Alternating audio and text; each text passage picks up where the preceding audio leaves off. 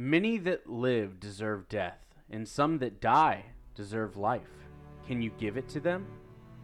Then do not be too eager to deal out death in judgment, for even the very wise cannot see all ends. Gandalf the Grey.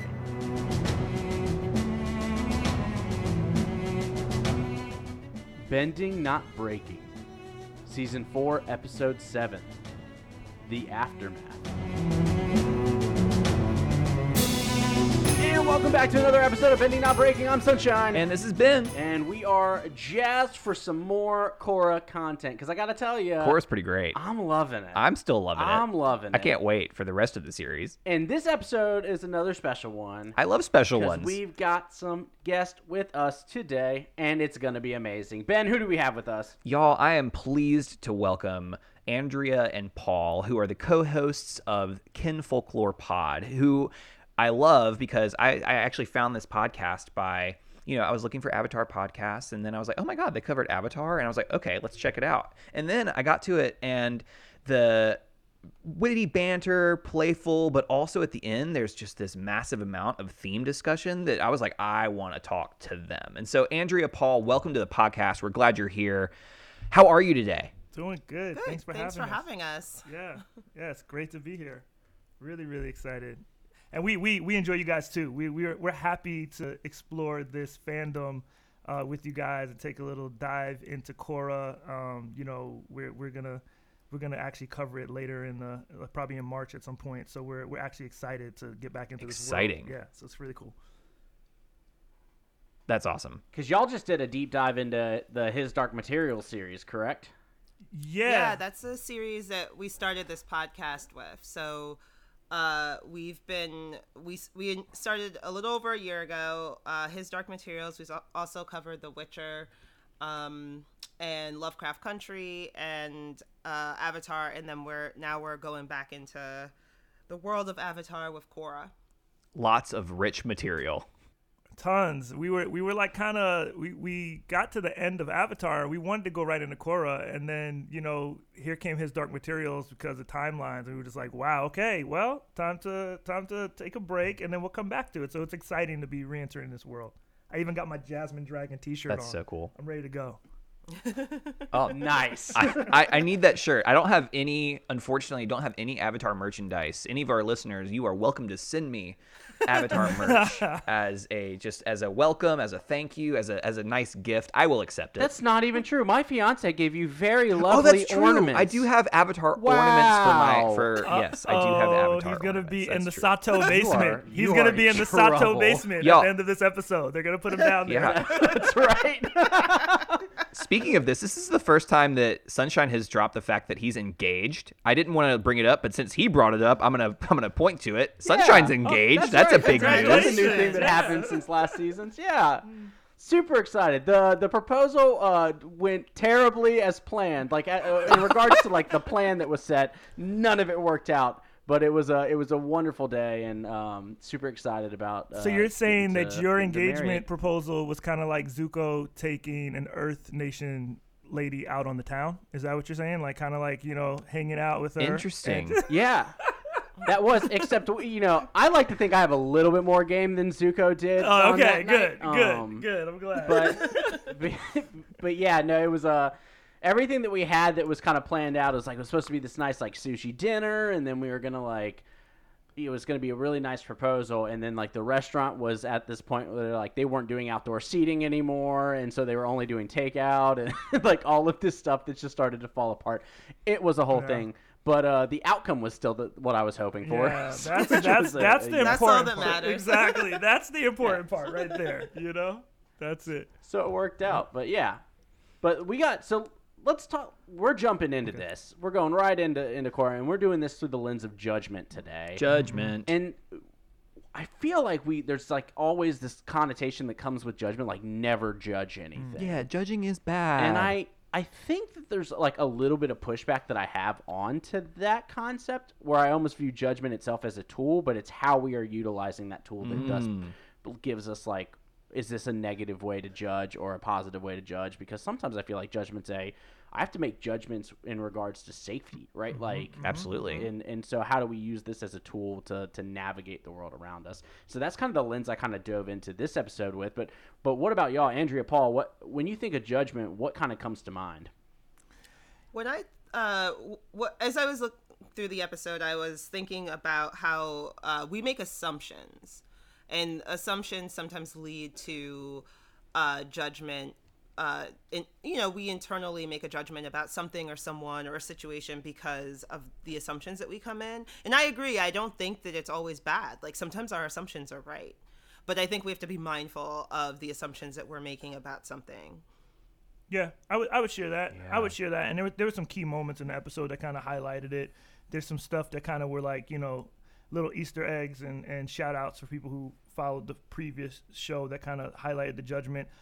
At some point, I guess we'll talk about for the characters that judged or what they made. But I, I just I really think that for me, it is a balancing act, right? It's like um, it's like not making sh- making sure that you're not you know judging somebody too harshly, judging yourself too harshly. I think self judgment is a big thing. Like, hey, I'm not good enough, or I'm not, you know, uh, I'm not able to do this thing. I know, like friends judging you or wanting to like people please because you're worried about your friends' judgment and the negative connotations of that. So I think a lot of that shows up in this episode, and um, and having the courage of your convictions, as Korra does in this this particular episode, for sure.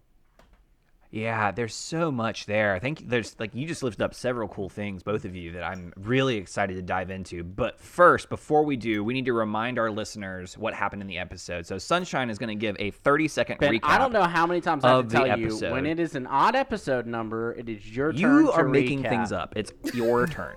All right I feel like I did it last time. you you need to do the recap I think it's your turn. and i will judge you harshly on I how think well you should be judged on the fact that you never on your deliver mark, the recap. get set go So okay, so Mako and Bolin are moving in with Asami, and Korra's upset about it, but it's okay. But then police simply just break into Cabbage Corp and then condemn the innocent. And then Korra's like, "Oh my God, let's go to Sato Mansion and mansion." And then they drive a car, and then Asami's really cool. And then overhears Sato like, "Oh my God, we should like."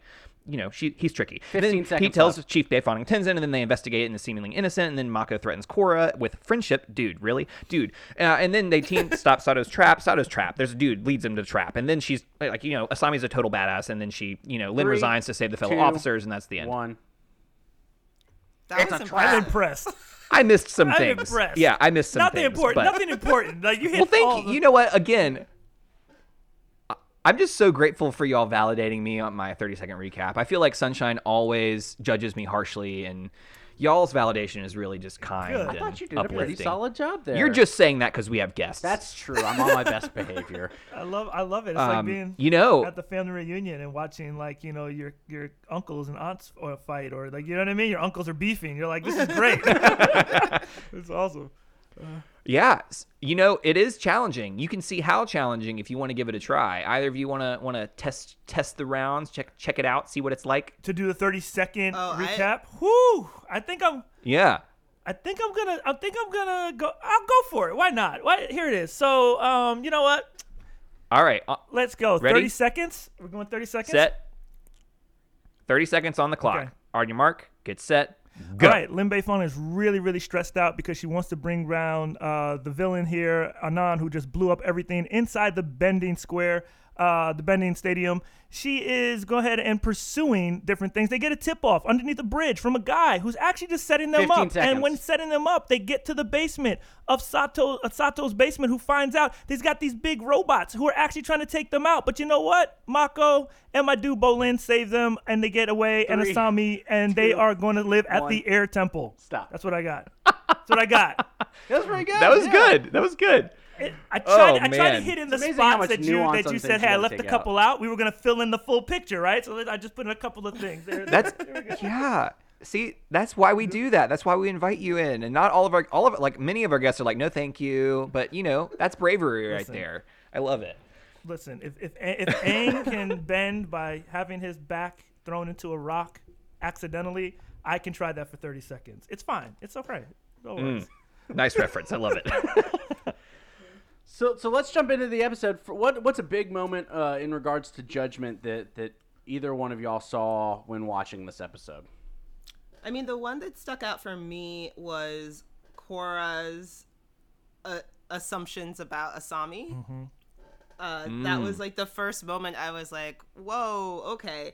So she makes this comment about um, how she, you know, she thinks that they're when they get to the mansion that they're Asami planned shopping and a makeover, which Bolin is excited about. He's like, "Let's go, let's do the makeover." Yeah, where's my pedicure? exactly and i i related to Bolin in that moment because i also wanted to do the makeover and shopping um but yeah she sort of she says later i assumed that you were prissy and you know that is priss like that sort of attitude of like assuming that someone is is prissy and they're not a badass like Asami. Like you can be both of those things, right? Like she Absolutely. she's clearly into shopping and makeup and she always looks perfect.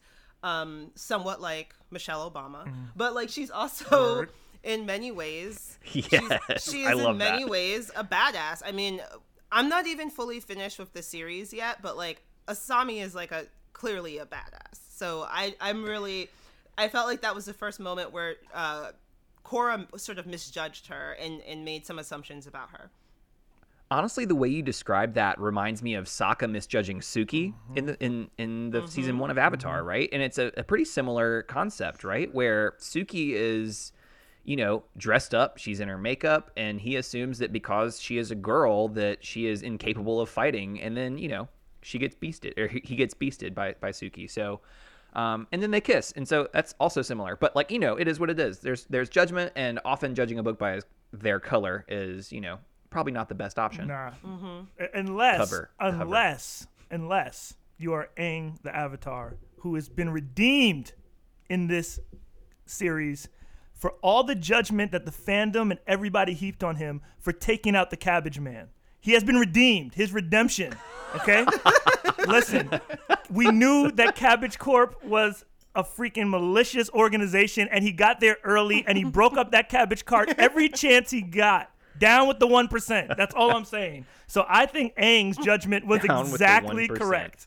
Aang's judgment was correct in this case. So shout out to Aang. I thought it down. I thought all that stuff was planted. What'd you say? I thought all the equalist stuff was planted. It was planted, but can't you just tell that he's a little grimy? Like, I mean, you can't tell. Like, he's like, it's, it's not like he's not hanging with Sato. We don't know for sure they're not friends. You know, it's just it is what it is. Fair, fair. That seems a little Wow. judgy. Seems a little judgy. But uh, Listen, I that will be okay being judgy because I feel like Aang's judgment was correct. The cabbage guy had it coming. That's all I'm saying. His cabbages. He even says it, my cabbage corp. Oh, it's like, you know what? That guy, his Yeah. descendants turned out to be grimy one percenters. It's fine. It's okay. It's what it is, you know? Anyway. I'm interested in seeing like a, an entire fanfic on just the creation of Cabbage Corp. Uh, if you if you're listening and you have a if you have know where that is, send it my way. I want to I want to hear about with it. Me too. Well, even as we're kind of navigating the story of like Asami and, and the judgments we have about Asami, we then start to push through these these judgments that Korra has on on Hiroshi and, and, and what he's going on based off of the eavesdropping she's got. And she's not wrong. And I, I don't even know if she goes about it a wrong way, but we do start to see this moment when it comes to how that creates this weird dynamic between Mako and Bolin and Asami as she's kind of putting Hiroshi on on this kind of like chopping block. And we see this moment of how easy it is for people to kind of assume, like, no, Hiroshi's done so much good for me. There's no way that he's doing bad things. And we see that specifically with Mako. Yeah. Um, and how much like that's a narrative we should push back on. Yeah. Right? Like this idea of like, oh, Jeff Bezos gives a hundred thousand dollars to environmental issues, and you're like, yeah, that he causes, and he also like got all of this money over the course of a pandemic. So like, can we? One good deed doesn't necessarily outweigh. Yeah, Yeah. it's like the collective, Everything the else. collective, right? You guys are talking talking about like the collective unconscious, like that that we all kind of like accept these narratives about like philanthropy and these other things to say, hey, this person must be a good person because they do this. When in actuality, it could uh, like a lot of times people do those things as political cover, like you know. They, he was doing here, so I'm, I'm I'm with you guys. I think like that was on full display of like the assumptions that we make and judgments that we make b- b- uh, based on the narratives that we have as a society, or in this case, as Republic City. Republic City just accept, accepted this is who he was, even though he was pretty Machiavellian in his attempts to to bring down uh, Benders. Yeah. Mhm. So I, I think my question there then with Mako is when we are in that situation, does generosity cloud judgment? Or to put it another way, does Mako's feeling of indebtedness to Hiroshi cloud judgment as well? And so, and if that is the case, then when people are generous with their time, with their money, with the things that they are able to give to the world, how does that how do we check that and balance that with the necessity of having to judge them in a way that is safe, it is healthy, that is right and good? Um, I'm, I'm curious. What are, what are y'all's thoughts on how we how we balance that act? Like, so when when people are generous and we feel indebted to someone, how do we also negotiate how to encounter them when it comes to judgment? I think it's really hard. I mean, I, I think that um, accountability is really important so that we hold people accountable for the th- things that they do that can cause harm and, and suffering. Um, but that doesn't, you know, it doesn't always define them as a person. You can be a, we're, we're all people, right? And so we hurt people even when we don't intend to um, we that we can still be good people with good intentions and still cause cause harm. Um, in this case, right, this is like a large conspiracy where he's planning to cause a lot of harm. So I think if Mako, like his daughter, does hold him accountable. She says, right, "I love you," but like she's essentially says, "But you can't get away with this," right? If if Mako was able to sort of compartmentalize his feelings and then also you know understand that that he was um something terrible was happening here maybe he would have acted differently but his assumption was just sort of that Korra was wrong. You know that Korra must have had it wrong because this is a good guy. And i think we're all we're all vulnerable to that point of view because we all have um, feelings about who people are based on what we know about them. And when something new is is revealed to us we don't want to believe the bad things. We want to i actually think that's what makes people good right? We we don't we want to give people the benefit of the doubt. We we want to assume that they are good through and through because they're doing good acts publicly. But you know we we know that that's not always the case. That sometimes people are pe- always people are complex but sometimes people are covering as as paul was saying for um something more nefarious. Uh so i think that like i understand why mako and bolin and asami had this feeling about oh no this can't be right. Korra must be wrong um because they just didn't track with what they knew this is a person who Yeah. sponsored their team who's shown them great kindness and and then suddenly you're saying that this is oh no he's actually like part of this evil movement that is is wants to harm us because they're both benders right And we see Mako confront that betrayal at the end. He's like, "You sponsored us. You did all these things," and you could just see the the contempt on his face from from that betrayal. Um, Definitely. there's just so much there. Then he then he gets called a street rat like Aladdin, and it Oh I, man. it made me feel things. Yeah, I think it comes down to agendas too, right? It's like, what is your agenda when you're doing? So Mako clearly he had an agenda early in the season and everything to you know make their team be be successful, and the sponsorship and all those things led to more success and and them getting to where they wanted to get to. So he he his I would say like you know ethics always comes down to even if it's con- consciously or subconsciously kind of the school of like ethical judgment that you subscribe to. And, and in Mako's case I would highly believe he's a consequentialist who believes the outcome is like what it's about. Like what it what it, what because he doesn't believe anything until he sees it with his own eyes and sees the outcome. And so what are the consequences of that? And and, and I think that's very different for Korra who is like she didn't need to see it everything to believe just basically this is what it is. And her agenda is very clear also right? So when competing agendas collide that's when you start seeing people have to question things and that's where conflict comes in and i think that's what you see on mm. display. It's like there's some competing agendas happening here, getting to the truth, and hey, how do I take care of myself? And those competing agendas collided in this moment, and then in the end, they made the right choice. You know.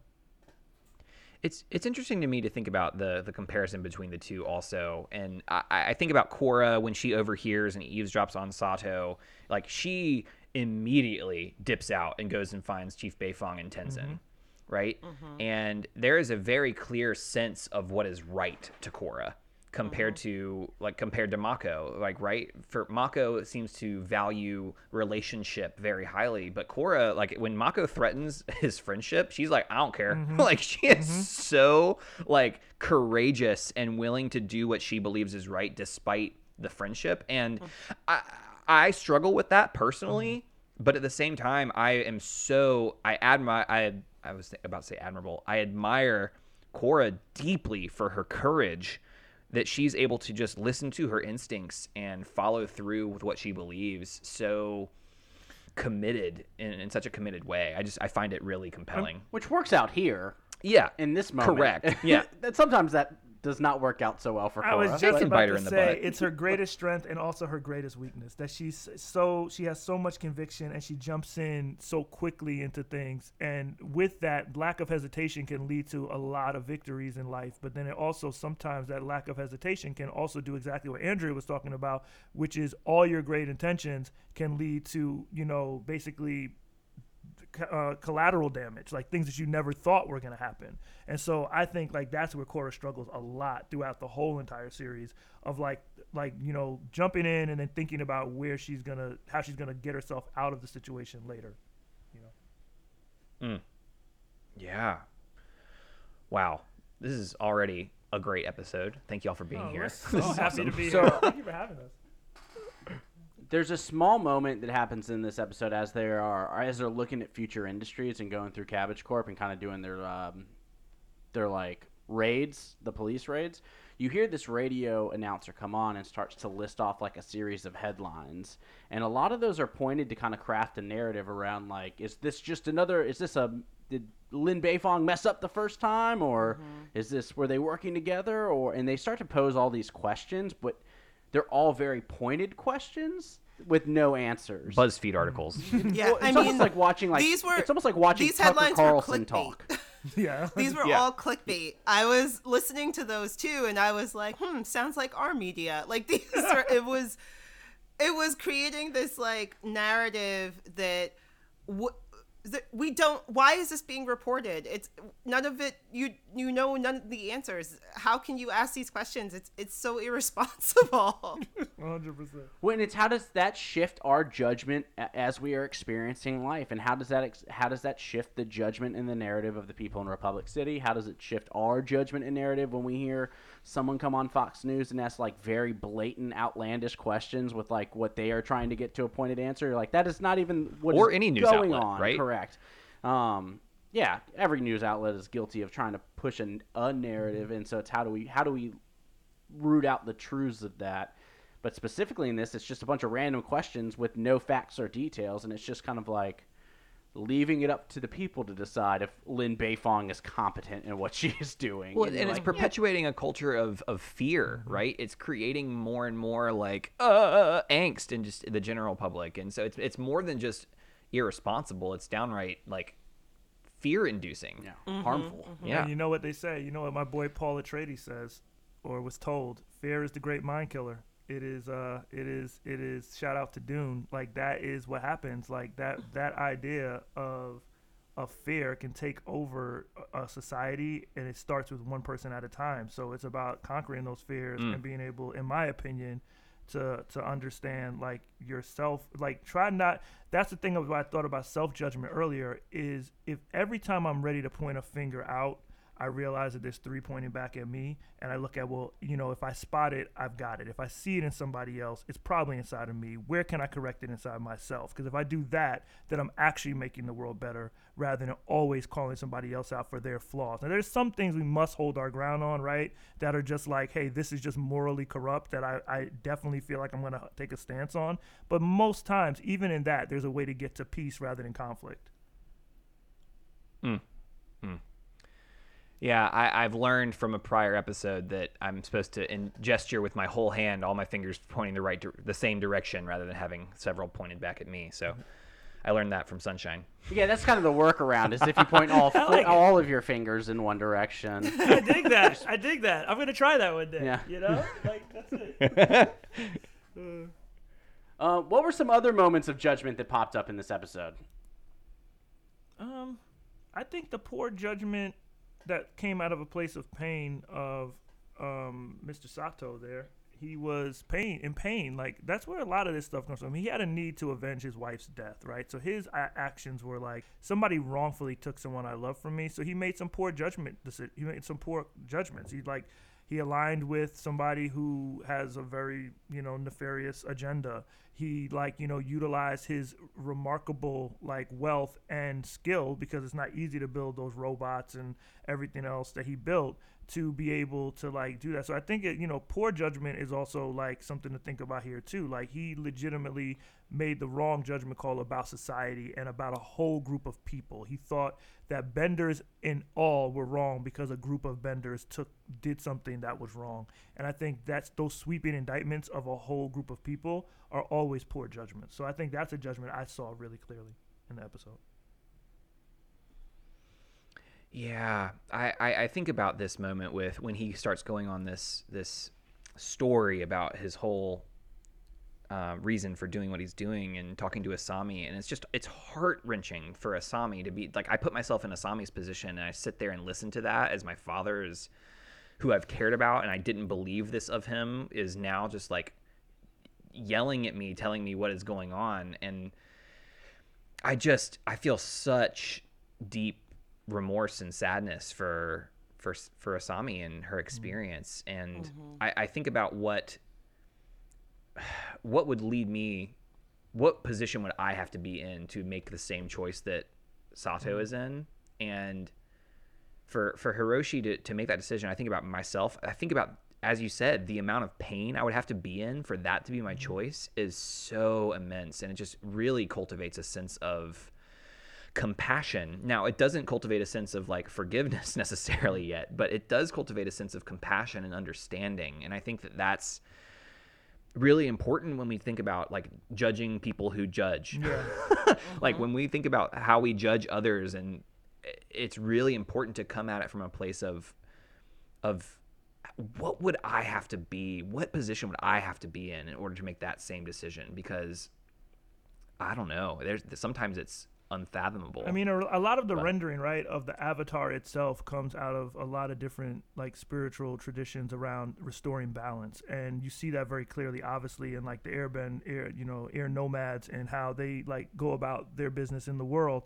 But even in the other, you know, nations, there there there is that feeling of like the avatar will bring balance and and a lot of the traditions like Buddhism and even like I, I read a, a book about nonviolent communication where it talks about letting go this concept of rightness and wrongness and understanding the needs of the person underneath that's enacting this thing right? So this person mm. has a true need for like like he's he, right now his need is for closure on the loss of his wife he's using terrible things and Yeah. tools to do it but he feels like it's never been you know avenged. Nothing the justice was not served by benders being able to just swiftly take away someone that he loves just because he doesn't have that power. And so the better course would have mm-hmm. been to have a dialogue to get to the course of how it could be made right. But at that point he is, you know, sh- firm in his rightness that he should be able to avenge this, as are the benders firm is that he's wrong. And the conflict normally, Korra's task is going to be, as we see later in the series, to make right and balance out the non-benders and the benders and their feelings towards each other. Because without it, all you're going to have is war in the city. You know, so that's that's I think what's on display. yeah. Yeah, I think that he's sort of a stand-in for the equalist followers, right? Mm-hmm. He's he's aggrieved in a very real way. Mm-hmm. This is a horrible thing that happened to his family, you know, having the Agni Kai gang kill his wife. And so I think it it allows us to see like why and why people would follow this movement, why Amon is is is a compelling villain because uh, the, they feel aggrieved and oppressed by it by some of the mm-hmm. benders Mm-hmm. Yeah. Yeah. Just again, like the the amount of true real grievances that the equalist movement has is it's really tragic that Amon capitalizes it in such a fundamentalist and extremist way that like it kind of does the movement takes a forces a backstep in a way but mm-hmm. i also think that it really is lifting up an important um, dynamic between benders and non-benders that clearly Korra was impervious to uh, prior to coming to Republic City, but there's just so much there that unless you know, unless you've experienced what you what it is like to not have the privilege of bending, that you won't you don't have the judgment and the capacity to make a judgment on on what it would be like to not have bending, right? It you lose your it's it's a sense of like uh, taking the, you take it for granted, right? You you assume that everybody lives the way that you do if you never check yourself. Yeah, It's very very much so. I think I think that that is a that is a big part about getting what what's happening here is that people are making judgments, snap judgments about whole groups of people, and that somebody has seen in the vacuum a way to in, in that in the vacuum of leadership. Because let's be honest, there's a there's a void of the council is not working out. Let's just can we just say that like that this council is not working out. Like Yeah. and- I think we can say that. In the Yeah. void of leadership, you can get someone who rises up. I don't know. Maybe we just lived through the last four years that can make aggrieved people or people feel hurt that feel hurt feel like, man, there's only one course of action. There's only one way to deal with this, and you point to other people as the problem versus figuring out ways to bring about Yes. each person to the table. And that is something that's like concerning. Whenever someone's like, you know, like just that's what the core of xenophobia is, right? Like calling someone else that's the other and saying like, "Hey, they're the reason for all your problems." This group of people or this group of people, and there's never enough blame. So I think that's what's happening. Amon has tapped into fear, pain, like real true things that really that I never even thought about till we got to Republic City. That bending causes that could cause problems in um in society for like people who are non-benders. The way that we dunk Yeah. on Sokka about being a non-bender all the time, and like you know, like it, like they dunked on him so much in the in the previous series. So I think like it's important to like parse these things out and like think about you know how we can live in harmony and not you know look at one group as like totally responsible for your pain. You know that's a big piece. Yeah. Yeah. And we see Sokka as a really b- important and necessary teacher for Aang in the comics. Yeah. So if you uh, like FYI, I'm not going to spoil those, um, but there's again a huge important piece for Sokka being the non-bender as a teacher for Aang um, that kind of leads into where we are today. yeah, no, I can't wait. I can't wait till we're gonna actually cover those leading up to our Korra coverage, and there's so much in there. I agree with. I agree with you. I definitely agree with you on that. That's awesome. Okay. Uh, any other moments of judgment uh, that you all noticed in in the episode? Here's one for me that sticks out, and I don't know if judgment is the perfect lens for this, but this is a moment that there's the moment where the our Tenzin and Lin and Korra jump into Hir- Hiroshi's office and ask him about what he's doing. And he responds at some point with the line, "It's just business, nothing nefarious." and I want to push back on this idea that because it's like, oh, it's it's business, it's not personal, so morally mm-hmm. it's fine. Is like that's not a thing. Mm-hmm. Yeah. Um, is that like business can be nefarious, and we see that mm-hmm. it is. Um, even as we see like the no, even this idea of like, no, I'm I'm taking advantage of someone else's loss for my own personal gain is like, yeah, maybe don't. like, but but like this idea of like that we see kind of here this this almost this issue with capitalism here of like it's putting let's put dollars before people as opposed to people before dollars and what that actually means in regards to you know he's funding all of this war mm-hmm. stuff with, with all of this extra money. It was just an interesting moment to me of just kind of like i wanted to push back against this idea Just a little bit. it's just business nothing nefarious like nope super nefarious Very, Very very, very nefarious. nefarious for sure. No, no question. Oh man, I love that point. I agree. I totally agree. I also want to point out that he has a secret tunnel. Secret tunnel. Well done. Well done. Oh my gosh. Well done. Who said he's not a bender? Who said it? Um, right? Yeah. That's right. So I, I want to lift one up and then I'll invite you all to lift another. But for, for me, one of the things that I want to lift up is we, we see this moment with Tahno at the beginning of the episode, who has his bending is gone now because of Amon, and we see him physically looking completely different. His character is completely different. His voice is different. His his whole relationship with how he presents himself is is changed and i just I, I think that what this does is gives us a picture gives us an image gives us a, a thing to think about when it looks like when we remove uh, bending from a, a person and a part of their identity from a person when we take away a portion of what has garnered them the, it is the way that he has moved throughout the world has been reliant on his bending, his job, everything. And that was taken away. And uh, this really throws into sharp relief the the the immense nature of Aang's judgment to take away Ozai's bending. And uh-huh.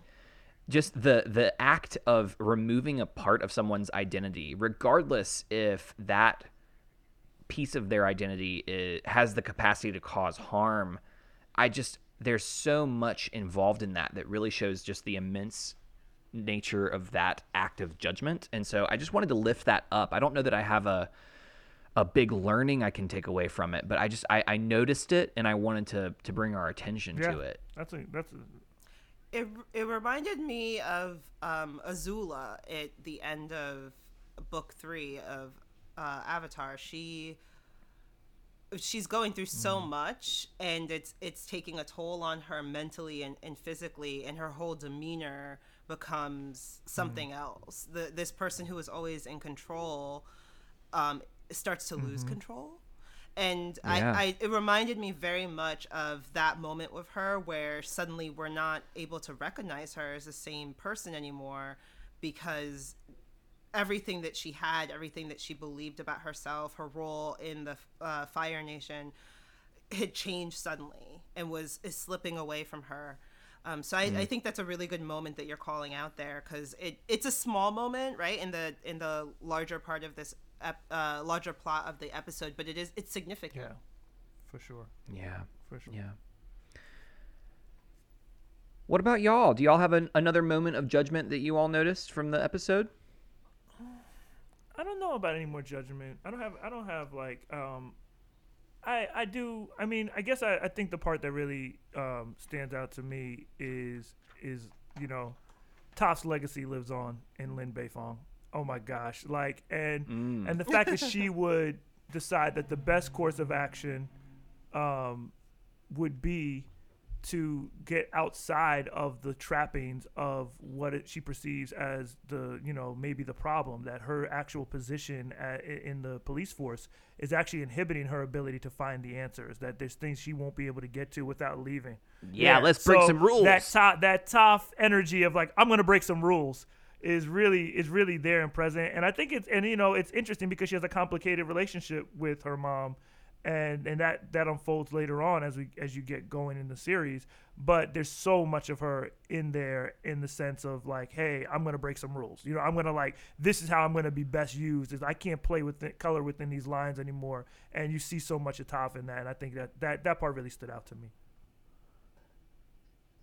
Well, and what that does for me is it brings up the the difference between legality, morality, and how we make that judgment, right? And so Lin was made made the decision saying in order to do what is right, what is moral, I need to go outside of the mm-hmm. legality that I am confined by in this position.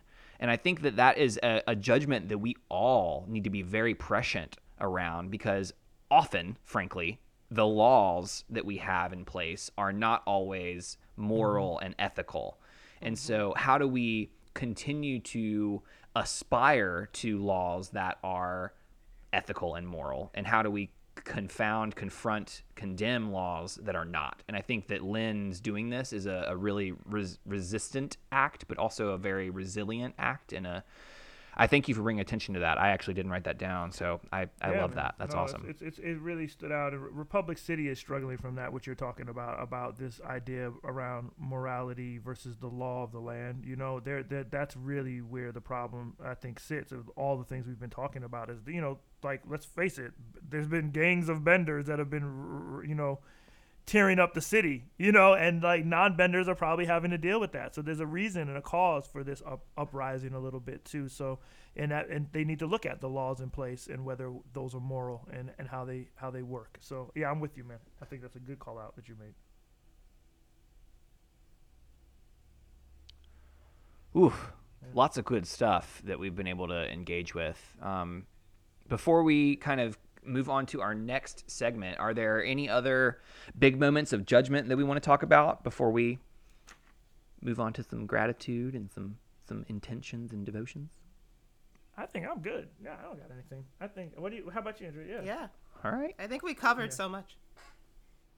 I think for me, I just to re-highlight how hard the like looking at your parent and seeing them fall from either a pedestal or like our expectations of what our parents should be, and Asami having to to rumble with that and still make the decision that she did, um, and still make that judgment call. And that's why I love her. It's just so like how that's so hard.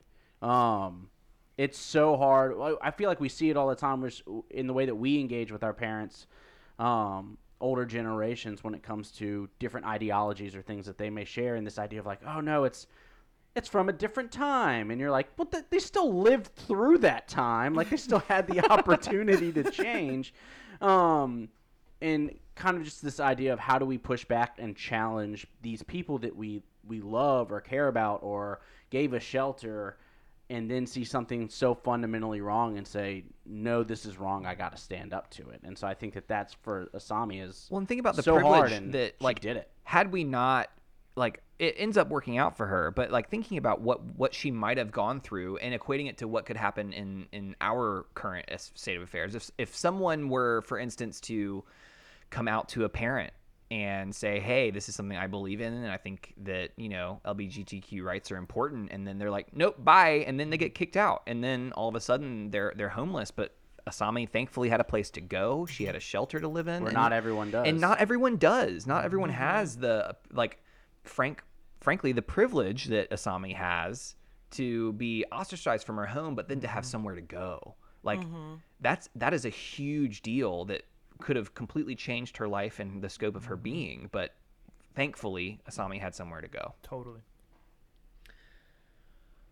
Oh, okay. So this has been a lot of juicy stuff. I, I love this this lens that we've been able to dive into on judgment. So uh, thank you for being here so far. What we're gonna do is we're gonna take a short break, everyone. We're gonna take a short break. We're gonna let have a nice little musical interlude for you all to enjoy in your earbuds, and then we will come back with our lens of uh, judgment through the element of what element? fire Fire, fire.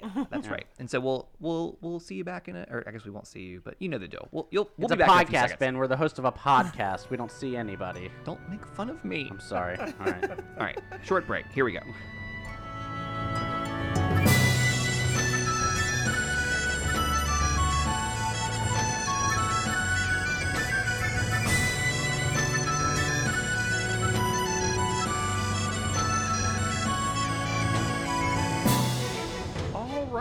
Everyone, welcome back. I am so glad you got to enjoy some music in your ears, maybe maybe a little pee break.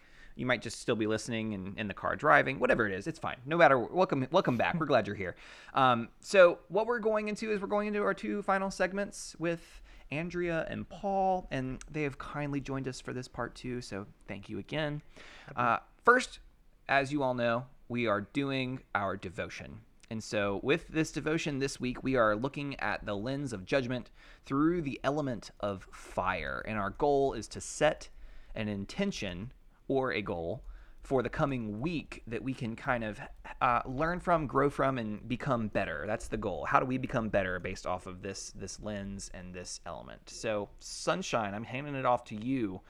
what is your intention? What is your goal for the coming week? So some might say that I have a little fire in me personality wise when you look at like the personality elements of fire and, and sometimes that can come off as uh very confident and that sometimes can definitely fall into the idea of cocky or overconfident. Um and there's a moment where Mako apologizes to Korra for his reactions based off of the way that he behaved earlier and I want to kind of model that this week. There are times where I am wrong, and to be able to step into that space, I'm owning it, Ben. Give me a second. let me let me get there. Um, there, I want to be able to be the person who can acknowledge that, apologize, step into that space, and learn from it. And I think that to kind of push back uh, from the on the judgments that I might have had earlier on. Ideally, think more about those judgments and, and press on them as they're happening, but also a willingness to uh, to um, be wrong, accept that I'm wrong, and learn from those moments is something that I want to have intention for this week. Yeah, I think you do that well already. To be fair, but I'm excited to see how you how you grow from from this week next week. Progress, not perfection. Just Yeah. want to keep getting better. Yeah. Wow, I love that. Okay, uh, so Andrea or Paul, either either of you would, are welcome to to join in. Who who's next? Who wants to share? Go ahead, Uh. I can go next. Yeah. I uh, so I I thought about this, how judgment kind of grows like fire, right? It can start with a very small mm. flames or embers and then turn into an inferno. And I think what I would like to do is take a step back. Like, you know, Mr. Sato allowed his judgment of benders to grow into something very nefarious. And I would like to be mindful of my assumptions about others and not let them grow further be- beyond what they are. Um, so just, you know, when they come up, just take a moment, step back. I- Is this actually true, or am I judging someone based on limited information or one experience? So I think that's where where I, I thought about it. I love that. So tempering the flame by asking those questions. I, I think that's beautiful. Wow, I love this exercise. This is like it's always baffles me how you know doing things like this can help us see like Avatar in a whole new way. And anyway, that's, it's so cool. Uh, Paul, what about you? Yeah, so anybody who knows me knows I love Uncle Iroh. In fact, I'm wearing him on my chest today. You know, so I I love Uncle Iroh, and I it made me think this part uh, about his conversation with with uh, Zuko, where he talks about the fire element of is, is the element of power. And people of the Fire Nation have desire and will and energy and drive to achieve what they want.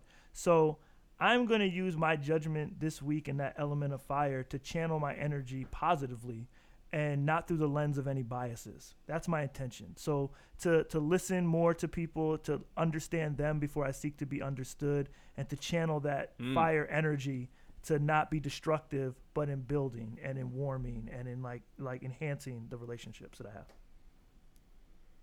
Yeah, that's really neat. I love that. Oh, You're These- up. these it's are your tough. turn. Yeah. yeah. These are these are big. You've got to follow up three amazing. I know. um, so that's hard. Um, I, I I guess what I've been thinking about is this. I, similar to what you were talking about, Andrea. Actually, is just the the the safety element of fire, right? And and how when fire goes unchecked, as you mentioned, it can turn into this raging inferno, but also mm-hmm. it can turn into this this the wildfires that scorch California and Australia mm-hmm. and all the all around the world, right? And how do we temper that? How do we how do we how do we do it in a way that makes it so that because once it gets to that stage, it's it's hard to control. And so for mm-hmm. me, it's thinking about the safety involved of of my of my judgments and not just others' safety, but my safety. Like when I'm really struck by again, you mentioned it a few times, Paul, but the way we judge ourselves. And so hmm. I, I think about like where is the fire existing around my self judgment that is going unchecked and could evolve and turn into something that is a conflagration that is beyond my control. And I guess the lesson is one, I can't control any of it because it's all mm. it does what it is. But I but I can do my best to to work through it and and quell the flames that of self judgment. And so I guess for me, I'm I'm gonna be especially as I go into this starting school again for this semester. I I, I am filled with anxiety, and so I would just want to. Mm. Really put a pause on my self judgments and and mm-hmm. question them and figure out what is the balm, what is the water bottle that I can pour out some of those fires to to guide me as I judge myself. Mm-hmm. That was a little That's- long winded, but I, I did my best. No, I had to so follow three great though. ones. It's It was so lovely. important. I agree. yeah it was really, good. important to to check your own your self judgment and i think that we see Korra do that like she has to do that regularly that's how she evolves as a mm-hmm. character she's pretty hard on herself and that's never it undermines her power and her courage sometimes mm. and i think that that's it's a really important thing to realize that we don't just judge other people we judge ourselves as, as well and so I, I think mm-hmm. that's great Me too. Thank yeah, you. so, so. Yeah, it's great. I'm I'm grateful for you lifting that up. So thank y'all so much for for everything that y'all have said uh, through through that process. It's al- it's always an interesting practice to go through. Uh, Yeah. But speaking about being grateful and and characters we're grateful for specifically, You did that on it's- purpose. It's time for our. it was a segue it was meant a to good feel segue seamless, and you it- just you just put up a big old barrier in front of it. It's our gratitude segment, y'all. Yeah. I It was for doing comedic so effect. well, and you said you did that on I'm, purpose. I'm grateful for that I did. amazing segue. I'm grateful for that Thank segue. you That so was amazing. That's good. Uh, Well, let's talk about what we're, the characters we're grateful for. Let's talk about gratitude. Um, Andrea, Paul, y'all are welcome to go first. Who's a character that you're grateful for this episode? I'm gonna go. I'm gonna go with the with what would seem to be a tough take. It would be seem to be a really a one that people would be like, "Huh? Why are you grateful for that guy? He's trash." But I'm gonna go with Hiroshi Sato, and not for the reasons that you may think. You know, like I, I I think that what I'm grateful for about Hiroshi Sato is you know to put it in a you know a phrase but for the grace of God, there go I, right? Like that example of what can happen to a human being if they hold on to bitterness and resentment and think that they can control an outcome.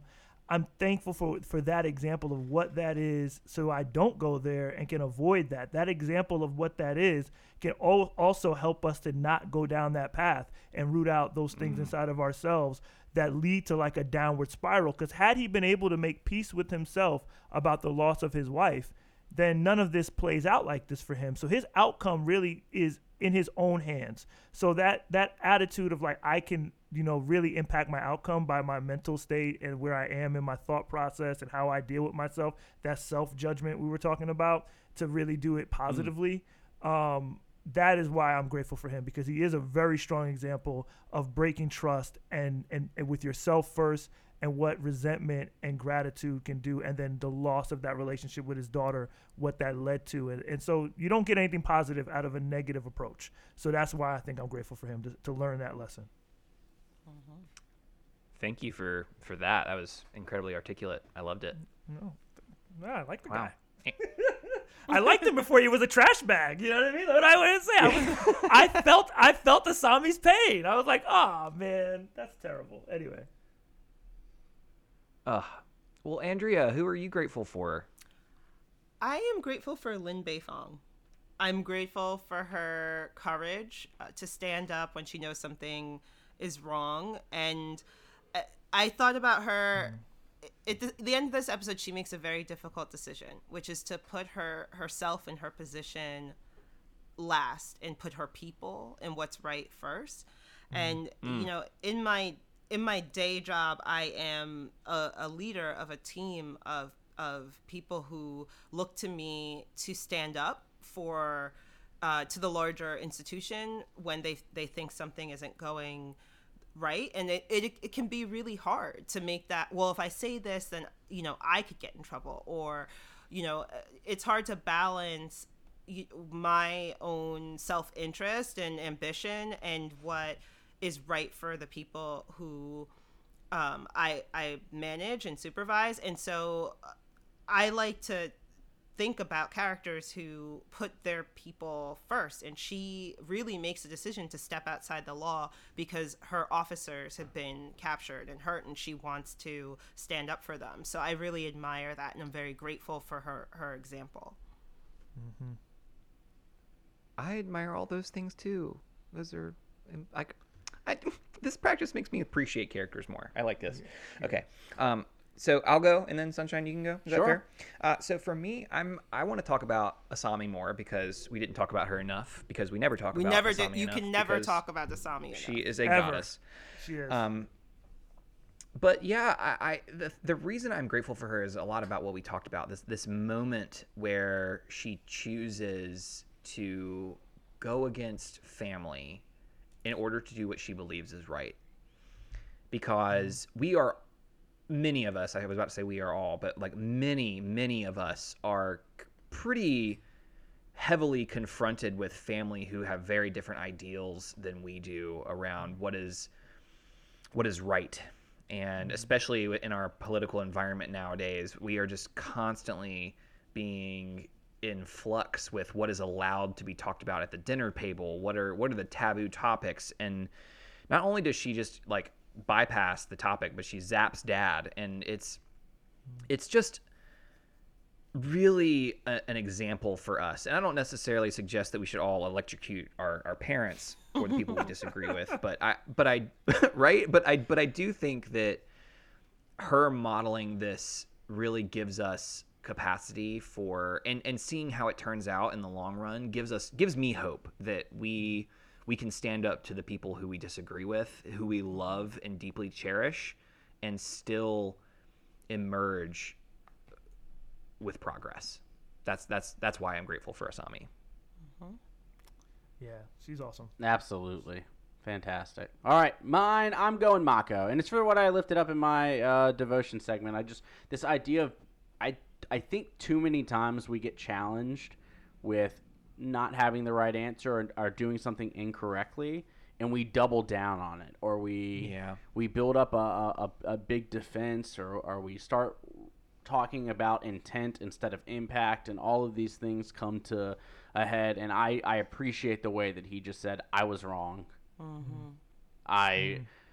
this friendship is important to me. I made a mistake, and and owning that, and I think that that's something that if all of us could do that just like a little bit better, Just a little bit better. just a little bit better, We're a lot better. Then the the where we would be societally would just be so much further down Mm. the line than Mm-hmm. than where we feel like we are um, now. So. That's a moment for me that I, that's yeah. Mako's my character. Yeah. Man.